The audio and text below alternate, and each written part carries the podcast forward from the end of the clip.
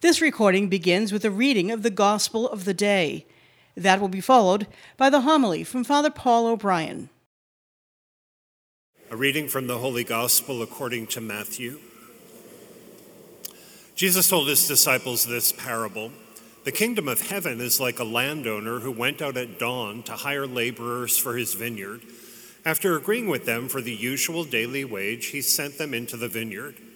Going out about nine o'clock, the landowner saw others standing idle in the marketplace, and he said to them, You too, go into my vineyard, and I will give you what is just. So they went off. And he went out again around noon and around three o'clock and did likewise. Going out about five o'clock, the landowner found others standing around and said to them, Why do you stand here idle all day? They answered, Because no one has hired us. He said to them, You too, go into my vineyard. When it was evening, the owner of the vineyard said to his foremen, Summon the laborers and give them their pay, beginning with the last and ending with the first. When those who had started about five o'clock came, each received the usual daily wage. So when the first came, they thought they would receive more. But each of them also got the usual daily wage. And on receiving it, they grumbled against the landowner, saying, these last ones worked only one hour, and you have made us equal them equal to us, who bore the day's burdens and the heat. He said to one of them in reply, My friend, I am not cheating you. Did you not agree with me for the usual daily wage? Take what is yours and go. What if I wish to give this last one the same as you? Or am I not free to do as I wish with my own money? Are you envious because I am generous? Thus the last will be first and the first will be last. The Gospel of the Lord.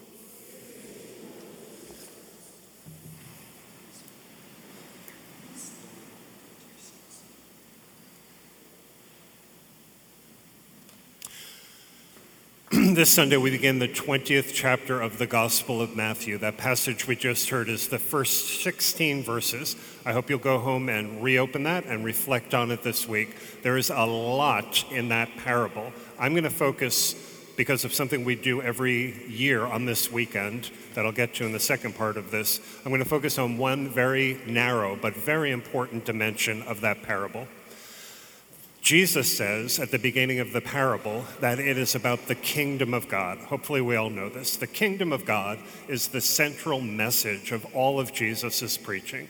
The kingdom of God is the final stage of humanity, which Jesus, the Savior of the world, begins in this sinful, fallen world when he breathes salvation into this world. Anybody from 2,000 years ago until the end of time who makes the decision to live as an authentic disciple of Jesus, to follow him and live his love in this world, becomes part of the kingdom of God and part of building the kingdom of God in whatever time we live. The kingdom of God becomes complete and eternal in heaven.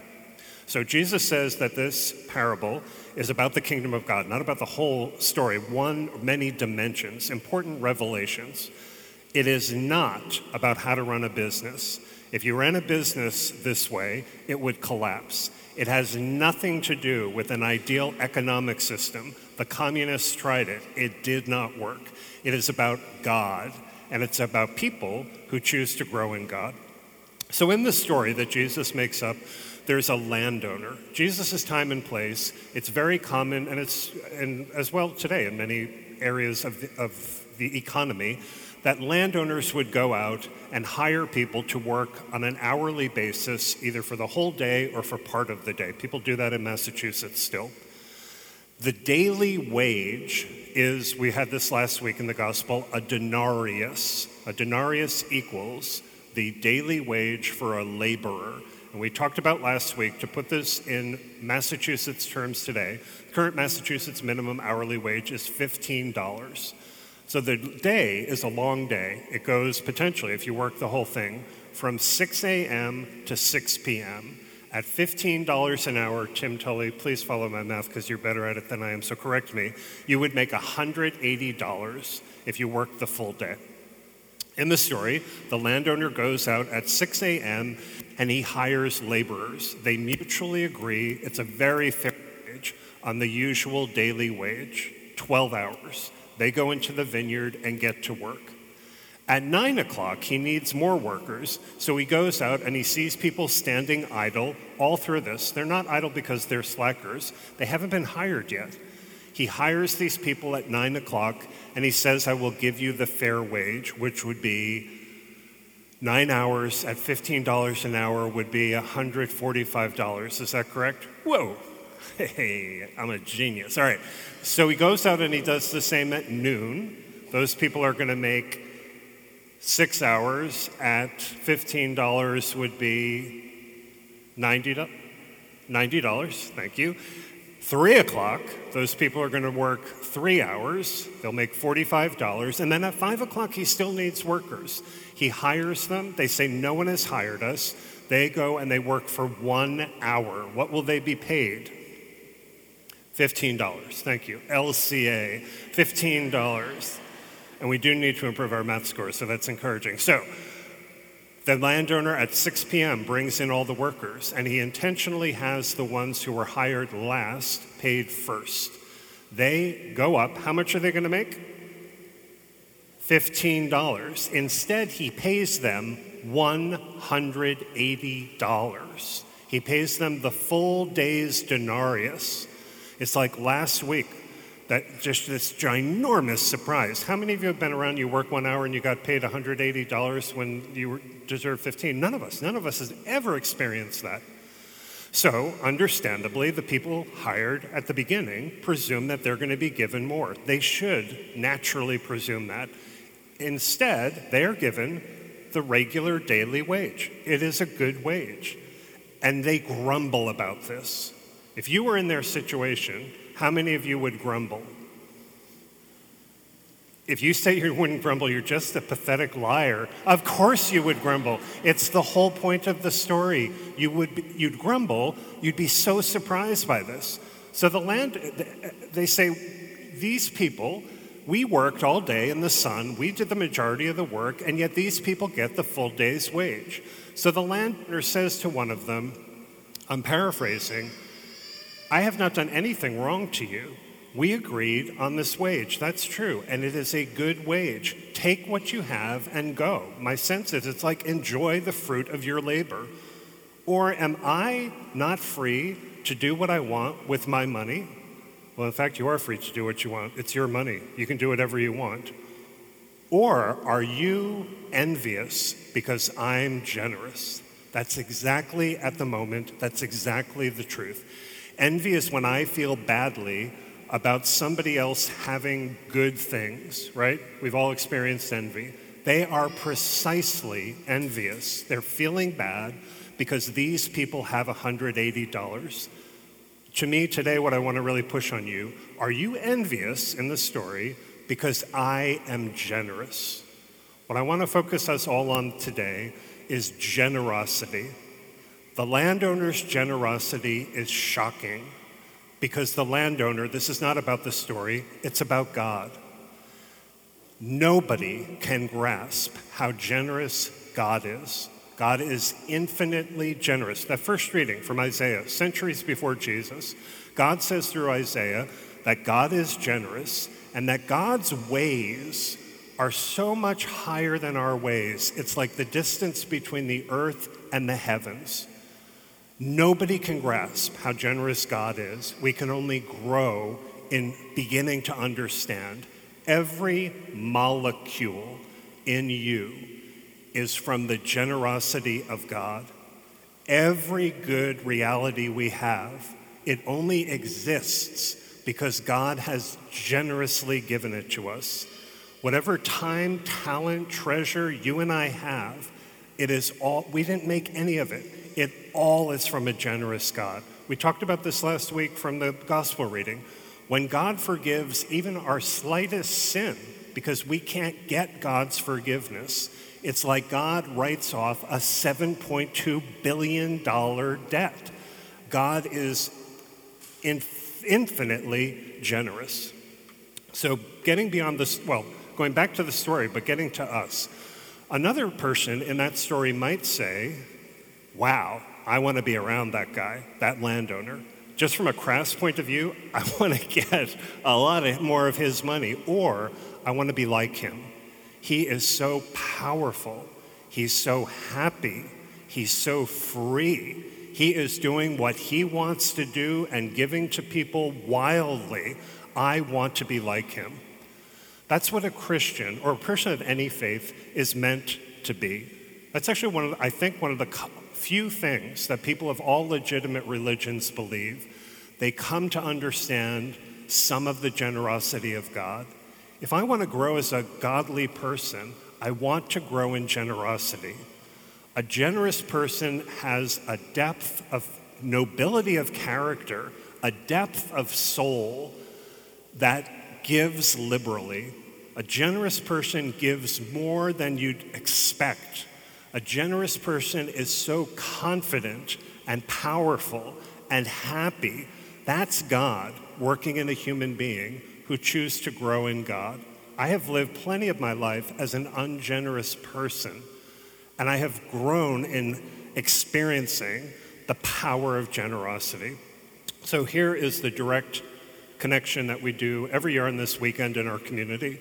This week, every this weekend, every year, we celebrate two milestones that really are fundamentally about the generosity of this community. I've never met a Christian who says, Oh, I don't think it's right to be generous. We all say, Of course, we should be generous. But like everything else, the proof is in how we live. It's not the talk, it's the walk.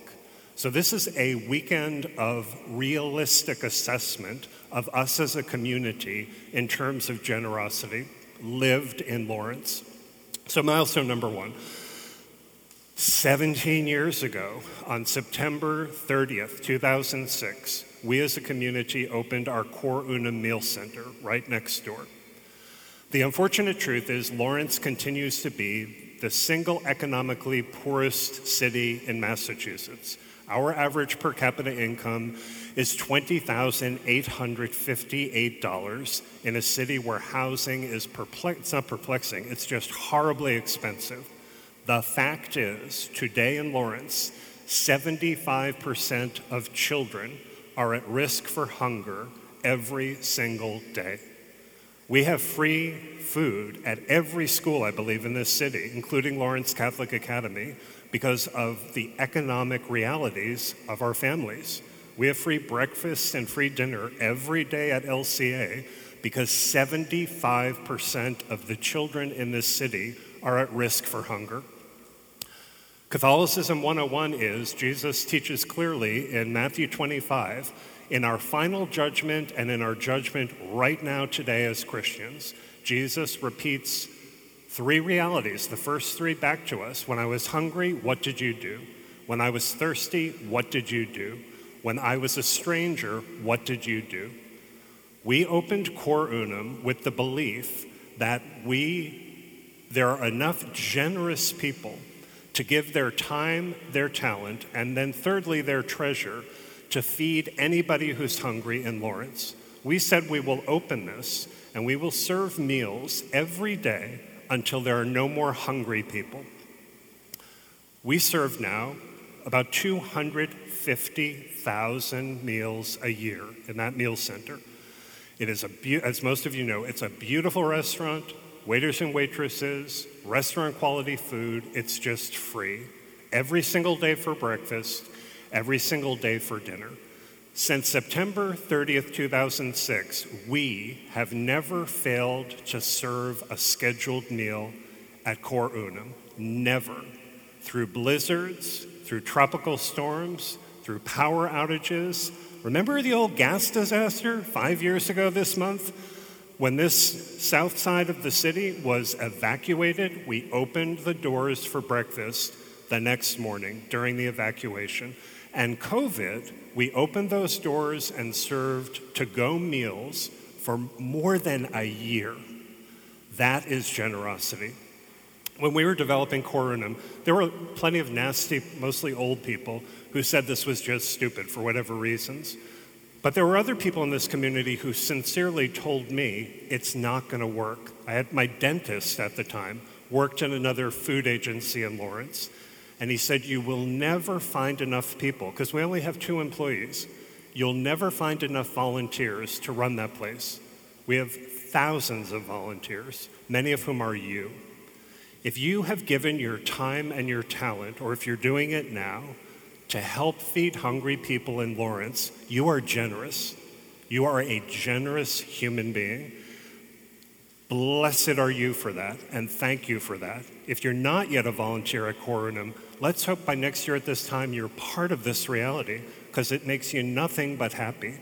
And if you're struggling with being generous, there's your answer. Just go be generous. Yes? Second milestone this month, this weekend every year, we release our parish's annual financial report. Financial report, money, money. Why is? I am a, I am just a pure soul. I don't talk about money in church. I'm a mystic. I float above this. I am offended when the priest talks about money, and you're a jerk because it costs a lot of money to do the work of God in this parish. Our budget last year was about $1.2 million. We do so much as a community to serve God through this parish. These lights cost money. All of our religious education programs are free, obviously. That costs money. We have a very small, very hardworking staff. Believe it or not, they need to be paid. So it's a big budget in this community to do God's work. If you are a registered parishioner, you will hopefully this week, it's bulk mail. I have not received mine yet, but it's on the way. You'll receive this summary of our parish's annual financial report. It's also available in the welcome centers, and the full report with every line item is available live on our website. You will find very good news.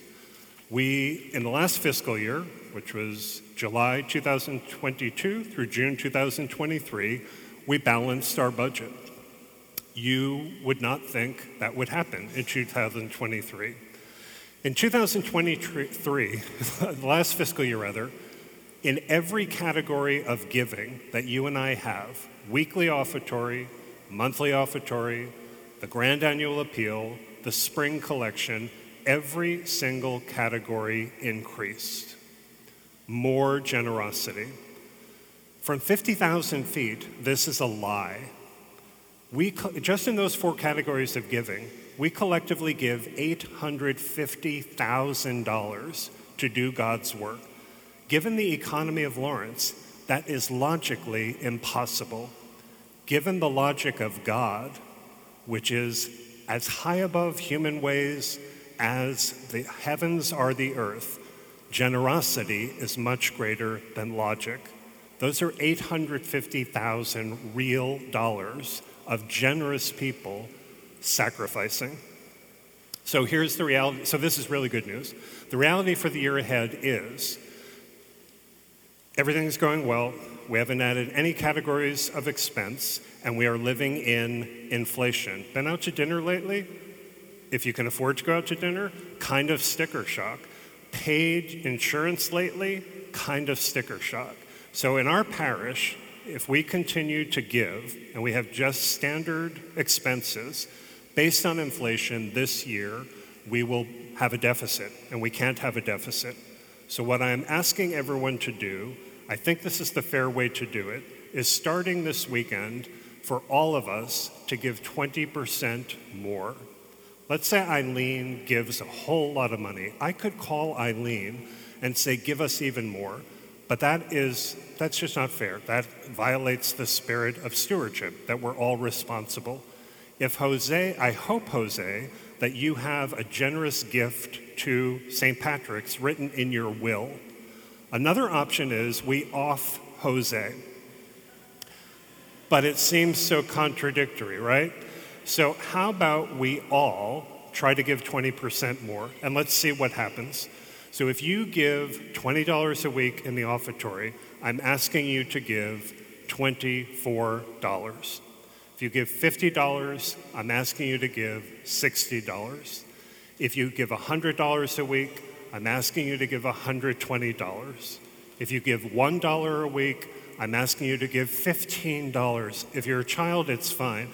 If you're an adult, it's 2023. It's not 1933. One hour of work at minimum wage is $15. I ask you to do your first hour of work each week for God and to put it into the basket. If your child, your small child, is giving a dollar, I really do ask you to ask your child, have your child, give a dollar twenty-five. This is important to learn when we're young, or a dollar twenty. The last part of this is this week we'll launch our grand annual appeal. Single most important collection we have each year in this parish. So, again, if you're a registered parishioner, you will get in the mail a letter with an envelope attached to it, or these are available in the welcome centers. Our goal is to raise $195,000 at least in this collection. We always succeed at this collection for three reasons quickly 100% participation. The expectation is that every man, woman, and child in this parish will contribute to this collection. If you are still one of these people who sits here and does not contribute, I hear they're opening a fantastic free buffet in purgatory. So make a choice. Be part of this collection. Number two, generous gifts. We've talked about that. And third, sacrificial. Jesus' love, which is the full revelation of love, is sacrificial. I am making this gift that hurts me. It hurts. I'm giving more money than I'm comfortable giving. I'm taking money that I really do want to hold on to, and I'm living that love for the people of this community because I'm trying to grow in that love. I'm trying to grow in salvation. I'm trying to grow in sacrificial, generous love. I hope I have never asked you, as your pastor, this is my 23rd Grand Annual Appeal. I hope I've never asked you to do something and haven't at least done that myself. So this week I got my letter from me. It's a little weird. I got my letter from me, and it told me how much I gave last year. And I sat down and I calculated 20%, and I added another 5%, and I wrote a check that I believe is generous. It's 25% more than last year. I did this, and I'm really happy about this. As someone who has not always been generous, I feel powerful, I feel godly, and I feel free. And I hope you will be too. You have been listening to Father Paul O'Brien, pastor of St. Patrick Parish in Lawrence, Massachusetts. For more information about the parish and to get involved, please go to stpatrickparish.com or follow us on social media. Thank you for listening.